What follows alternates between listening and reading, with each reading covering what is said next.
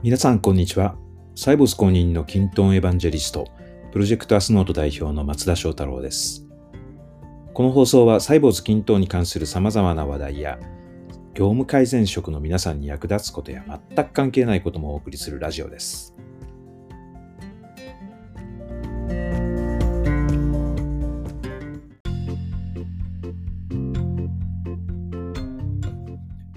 はい、今日もよろしくお願いします。最近ね、まあ特に去年からコロナになってよく聞きますよね。テレワーク。ね、テレワークについて話すときに、まあ世の中のいろんな会社でね、テレワークしなさいっていうふうにこう言ってるんだけどなかなかできない会社。まあそれはあの職種とかね、その働き方によって、まあ無理な業種もあるとは思いますが、まあ、そうじゃない普通のオフィスワークの会社、もしくは職場単位で見てもですね、テレワークができないとか、テレワークが苦手な人とかね、そういうのもいますよね。やたらテレワークを嫌がる上司とかね、おじさんとかいますよね。はい。それでね、あのー、なんかね、ここに資料があります。厚生労働省が去年の、これは4月とか5月ぐらいの調査に基づいて、えー、作ってるテレワークをめぐる現状についてという資料があります。これを見るとですね、テレワーク導入企業の割合っていうのは、まあ、あの、ちゃんと増えてはいるんですよ。うん、で、一応政府の目標としては、あ令和2年までに、えー、テレワーク導入企業を平成24年度比で3倍にしたいと。いうことで、で平成24年度は、この調査ではね、11.5%だったんですよね。なので、目標としては、令和2年に34.5%、これが3倍ですよね。そうなってないといけないっていうので、まあ、その1年前の元年、令和元年の調査では20.2%、まだまだですよね。そんな現状です。で、そうは言ってもね、このコロナになって、まあ、やらざるを得ない緊急事態宣言がね、この春に出た時に、まあ、あのやらざるを得なくなって、まあ、しぶしぶ始めた会社もあったように思います。そういう話もね、よく聞きました。と同時に聞こえてくるのが、まあ、テレワークについてすごくあの好意的に受け止める声と、あとは、まあ、テレワークダメだよと。ね、あれはダメだ。っていうふうに言う声と、両方の声が聞こえてきました。で、まあ、あの、SNS とかでね、こう情報を発信している、まあ、いわゆる、まあ、どちらかというと若い年齢層の人たちは、まあ、全体的にテレワークについては好意的に捉えてたんじゃないのかなとも思います。で、えー、っと、まあ、勤めている、会社とかにね、勤めている人のテレワークというのを雇用型テレワークというふうにね、この資料ではえ分類しています。で、その対比としてはね、自営型のテレワーク、自営業の方が、テレワークでその業務をやるというやつですね。で雇用型テレワークの普及の状況というページを見ますと、で、えー、雇用型の非テレワーカー、それはまだこれまでテレワークをしたことがない人に対して、えー、やってみたいですか？って聞いたデータがあります。で、えー、そのうちですね、44.8%、半分いかないんですね、が実施してみたいと思う。で、その理由は、えー、通勤時間、移動時間が削減できそうだからが71.9%、自由に使える時間が増えそうだから68%、自宅で仕事が可能だと思うから39.5%、家族との時間が増えそうだから30%っていうふうにね、これはまあ、テレワークを好意的に捉えてる、まあ、データですよね。まあ、確かにね、あの僕もに去年のね、2020年の3月からずっとテレワークで家でやってます。で、僕は今千葉に住んでいて、もともとはね、東京のまあオフィスにこういわゆる出勤して、やってましたけど、結構時間がかかっててね、えー、ドアトゥードアで1時間半から2時間近くかかります。なので、まあ、2時間と考えて、それがまあ1日に行きと帰りとあるということで、4時間ですよね。1日に4時間ですよ。3月から急に1日に4時間ぽっかり自分の時間が増える。自分の時間が増えるというか、それまでは電車とか徒歩とかでね、移動してる時間だったんですね。自転車、電車、徒歩っていうので、まあ、電車の中でできることっていうのはもちろん、あの工夫してね、まあ、スマートフォンを使っていろいろなこう情報を見るだとか、まあ、読書をする、本を読むだとかね、まあ、それも電車が座れればいいですけど、まあ、立って割と人の多い、ね、こうぎゅうぎゅう詰めの電車の中ではそんなのできませんから、結構それって無駄だなと思いつつも、なんとかその通勤時間をね、工夫して実りのあるものにしようということでね、結構頑張ってやってて、まあ、それなりの自分のパターンというものが作れてたんですよね。それが去年のね、3月、2020年の3月から、まあ、一気にテレワーク OK だよということになって、まあ僕のその言ってたところっていうのは、まあ、そこから全体の出勤率を下げようという意味合いもあってですね、まあ、特にこう行く必要のない人は原則テレワークにしましょうというような形になりました。なので、まあ、僕の場合、まあ、自分の仕事が、基本このパソコンがあってね、ちゃんとネットワークにアクセスできて、えー、あとはそのコミュニケーションがちゃんと取れれば家でもできるような仕事の内容だったので、えー、家で全部やることにしました。で、プロジェクトアスノートのお仕事で、まあ、お客さんとね、こういろいろ業務改善のやり取りだとか、キントーンのその画面を見ながらっていうのも、まあ、それまでは訪問してやるっていうようなことが可能だったんですけど、まあ、そういうことができないような状況になってしまってですね、まあ、それも Zoom を使った Web のミーティングで全部やるという形で、3月からね、だから3、4、5、6、7、8、9、10、11、12、まあ、10ヶ月やってきたわけですよ。でもう1月ですからね、11ヶ月目に入って、ということで、自分自身としてはね、その3時間、4時間が1日にぽっかり浮いて、まあ、あのー、仕事が終わって振り返るとそこはもう家なので、もうね、すぐ別のことに瞬間的に取り掛かることができるわけですね。なので、すごい、あの、もう世界が変わりましたね。僕はその時に、その1日に4時間ぐらい浮いた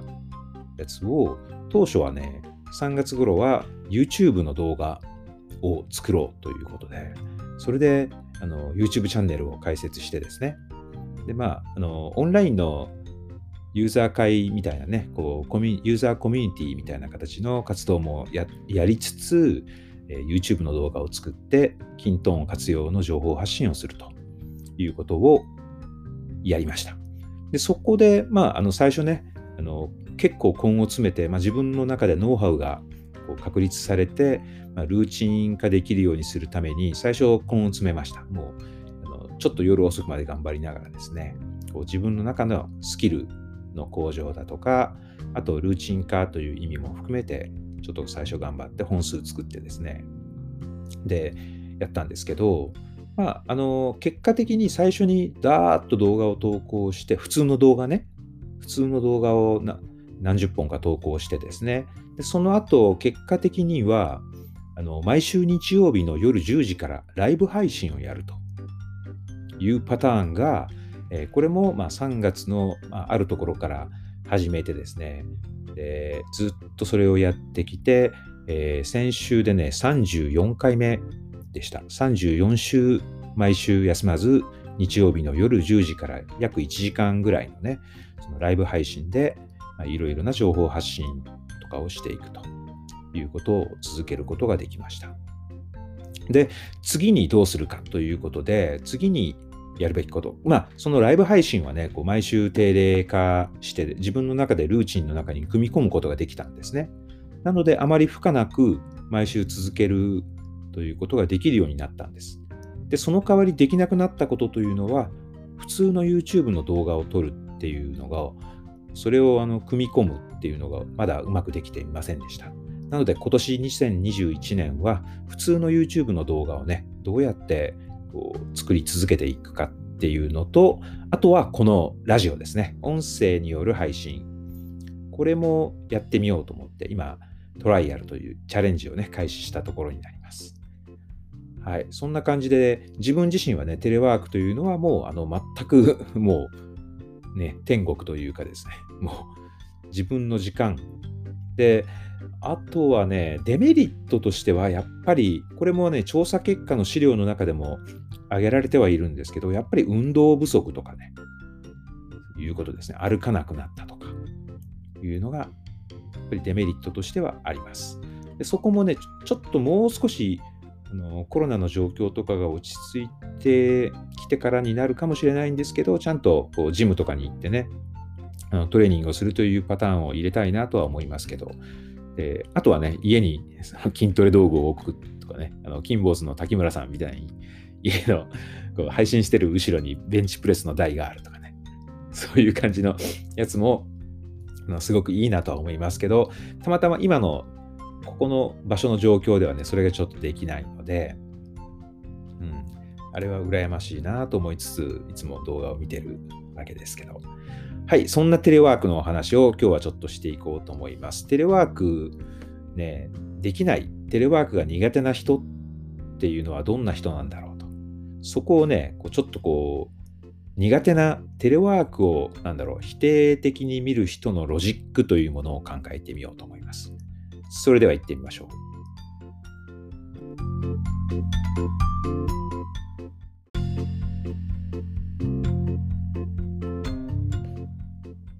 はい。テレワークができない。テレワークが苦手な人ってどんな人、えー、テレワークをさせ、まあ、今日はね、特にテレワークをさせたがらない人ですね。部下がテレワークをするのを嫌がるおじさんっていうのを想定して、えー、なんでその人は嫌がるんだろうということを考えてみようかなと思ってます。じゃあね、あの、ま、普通、まあ、会社に行ってで、自分の部屋でね、自分の部屋というか、居室で自分の周辺にこう部下が座ってる、仕事してるわけですよね。それが今度テレワークになると、まあ、自宅とかになるわけなので、直接見ることができなくなるわけですよ。なので、何ができなくなるのかというと、まずは顔が見えないですよね。何をやってるのかというのが見えない。サボるんじゃないのかってきっと 思うんでしょうかね。まあでも、あの、普通に会社に出てても、サボる人はサボってますし、僕も若い頃ね、サボってましたから、あの、そういうことはあまりこう見えてるからといって、こう、なんだろう、ちゃんとした情報、で評価等を行うにあたって、適切な情報にならないんじゃないのかなとも思います。で、あのやっぱりこう、時間ね、業務の時間、8時間なら8時間をずっとその場にいることが仕事だというふうな考え方というのは、まあ、昔はそうでした。ね、昔のその例えば今でもその製造現場とか工場とかの現場ではちゃんとその勤務時間をシフトを組んでですねそこをうまくあの自分の担当時間をちゃんと作業して次の担当に回していくということがあの良しとされている。その中で効率を上げていくだとか、安全をちゃんと確保するだとか、そういうことがまあ良しとされる仕事もあります。ただ、あの今回の議論の対象にしたいのは、まあ、オフィスいわゆるオフィスワークですね。オフィスワークの人で、じゃあ、あの8時間なら8時間、ね、会社に行って、その事務所に8時間座ってることが仕事なのかというと、決してそうではないですよね。じゃあ何が必要なのかと。まあ、何を評価とするべきなのかというと、まあ、あの一つはアウトプットですよね。一番大事なものがアウトプットだと思います。で、よくあるその企業のあの人間の評価の基準というのを見ると、まあ、アウトプット面を評価するということと、あとはあの勤務態度とかですね、そのモチベーションだとか、そういう、あのなんだろう、その人の性質。そういうところを評価するというところがあると思います。じゃあ、テレワークになった時に、アウトプットを見る、見てちゃんと評価するという意味だと、ま、アウトプットを何で伝えるのかということになりますけど、それはきっとあの従来のね、本当の本質的なアウトプット、業務上のアウトプットというのは、まあ、誰もが分かる形で見せることはできるはずですよね。じゃあテレワークになって評価ができなくなるって言ってる人は何を評価しようとしてたのかっていうふうに考えるとなんかねちょっとおかしいなと思うことがありますよね。見えなくなるから評価できなくなるということは目に見えてるものでしか今まで評価をしてこなかったと。ねえあいつはいつも真面目そうに座ってるからだとかあいつはもうね夜遅くまで頑張ってるからだとかあいつはいつも私に細かく聞きに来てくれるとそんなところで評価を実はしてたんじゃないのかっていうことがねあの浮き彫りになってくるわけですよ。あともう一つ、あの先ほどのねあの、厚生労働省の資料にもありました。上司と部下のコミュニケーションが取れなくなる。コミュニケーションっていうと、おい、ちょっとな、んとかくん来てくれって呼んで、なんか聞くとかですね。ちょっとこれやっといてくれって声かけて言うとか、そういうのは確かにできないですよね。まあ、近くにいないわけですから。まあ、その代わりに、じゃあ、どうするかというと、電話。一つはね、電話ってありますよね。ただ、あの、まあ、みんなが会社にいるということを前提で考えたときに、電話というのは、まあ、まあ、まだ許せる手段なのかな。基本でも基本は別のね、手段でやるべきだと僕は思いますけど、じゃあ、あの、テレワークで、まあ、あとはフレックスタイムとかでね、こう、ちょっと柔軟な働き方をしているときに電話をかけるということを僕はあんまりお勧めしないですね。でまあ、社内だけならともかくお客様とかその取引先とかに対して電話をかけるということをほとんど僕はしません。で逆にかかってくることっていうのもあのあるのはあるんですけどあまりあのかかってこなくなります。電話取らないから。であの本当に急ぐのであればね、ちゃんと何回もかかってくるだろうし、そうじゃないものは諦めてメールで送ってくるとかね、いうになります。じゃあ、あの、業務におけるコミュニケーションって何っていうふうに考えると、やっぱりちゃんと、まあ、情報を伝える、まあ、あのメッセージを伝えるということと、あとはその人が何を考えているのかとか、その心の状態の雰囲気みたいなものをその知る。で、上司として部下のそういう状況をちゃんと把握しておくということが、まあ、コミュニケーションなのかなとも思います。じゃあテレワークになった時にそのコミュニケーションっていうのをどうやって取るのかというと、まあ、あの基本テキストコミュニケーションになるわけですね。まあ、今までは直接声をかけたりだとか電話をかけて声で聞くというふうに声で適当にやり取りをしてたことがテキストに書かないといけないわけですよ。チャットツールがね、あの普及して、あの Teams だとか、スカイプ、スカイプ昔ありましたけど、あとは、あの、スラックが入ってる会社でもね、基本はそれは文字にキーボードから書いて、その文字でコミュニケーションを取る。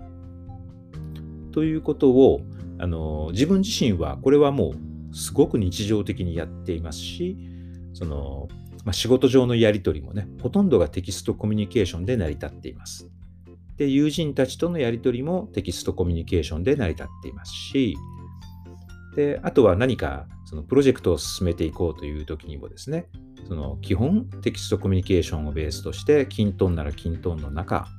ね、スラックならスラックの中でそういうことを進めていく。で、節目節目で Web ミーティングをして、何かそういうディスカッションだとかっていうものをやると。いう感じのその進め方っていうのが、まあ、僕らはもう何年も前からそうやってきてるので、慣れちゃってますよね。で、その中でもまあテキストコミュニケーションの難しさっていうのは、あるのはあるんだけど、じゃあ今までね、もう全然そういうトレーニングをしてこなかったおじさんが、いきなりテレワークになって、部下の顔が見えなくなって、ちょっと教えてくれっていうのでも、こうキーボードを一本指で一生懸命叩いて文字を打つっていう光景を想像してみてください。これはね、もうあの苦痛でしかないと思いますよ。おじさんにとってね。だからそういう人が あのコミュニケーションがなんだろう取る手段まあ、キーボードで文字を早く打つでもいいですよ。あとは適切なちゃんと情報を伝えるような文章を作ることができて、それを素早く文字にする、キーボードの入力をするみたいなことができない人がね、いるんですよ、これが。で、本当にこう大人で社会人何年もやってんだからできて当然でしょと思うかもしれません。だけど、こう本当に身近なところを見回してみてください。例えばこういろんなあのコミュニティのね、こう掲示板みたいなところでのやり取りだとか、SNS 上のやり取りだとか、まあ、そういったところでのところでもきちんと情報を伝えるべき人に伝えるべき情報をかける人っていうのは非常に少ないですね。じゃあビジネス上のそのちっちゃなコミュニケーションにおいてもきっとそういうスキルというかね、その、うん、っていうのはなかなかそのトレーニングをしないと難しい。じゃあ、来月からいきなりテレワークねって言われて、じゃあそういうスキルチェンジ、マインドチェンジのトレーニングをやった会社があったかというと、きっとない、あまりないですよね。でそういうことをきちんと日常からそのスキルとしてきちんとトレーニングして教育してやってるようなことをやれば、きっとそのもっとテレワークに馴染んでいく人がね、あの徐々に馴染んでいく人が増えるんじゃないのかなっていうふうに僕は思います。じゃあね、その嫌がる人のその気持ちの根本って何っていうと、そのコミュニケーションを取る手段がテキストコミュニケーションに変わっていって、でそれ苦手じゃないですか。そうすると、結果、そのコミュニケーションの中身がね、こう薄くなっちゃうわけですよ。できないから。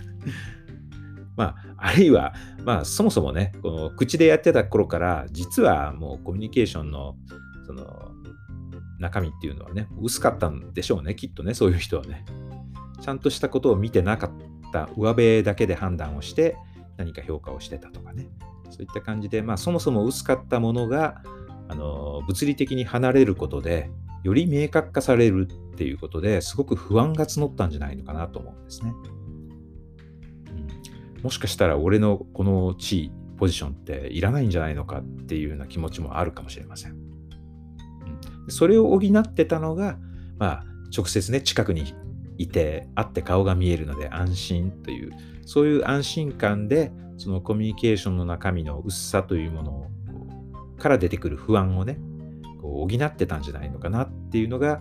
僕の考えている、そのテレワークができない、苦手な人、ややらせたくない人のロジックじゃないのかなっていうふうに考えてます。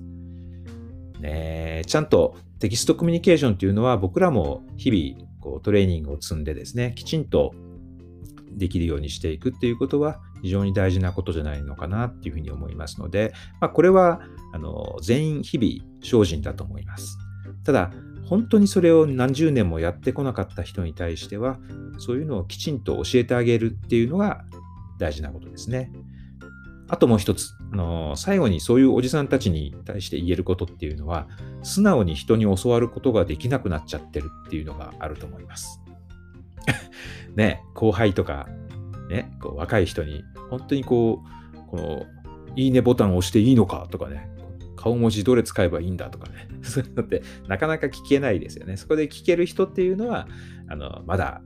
マシです。で、聞けないまま、そのやり方自体を、手法自体を否定するという人が世の中には多いんじゃないのかなとも思います。はい、どうでしょう。皆さんはどんな感じでその辺のところを思うでしょうか？はい、じゃあこのラジオではですね、あの YouTube の動画、業務改善には直結しないような、あとはブログの記事とかでね、あの均等の活用や業務改善に直結しないようなテーマも取り上げて、こんな感じでお話ししていけたらなというふうに思いますので、えー、よろしくお願いします。今日はここまでです。また次回お会いしましょう。バイバイ。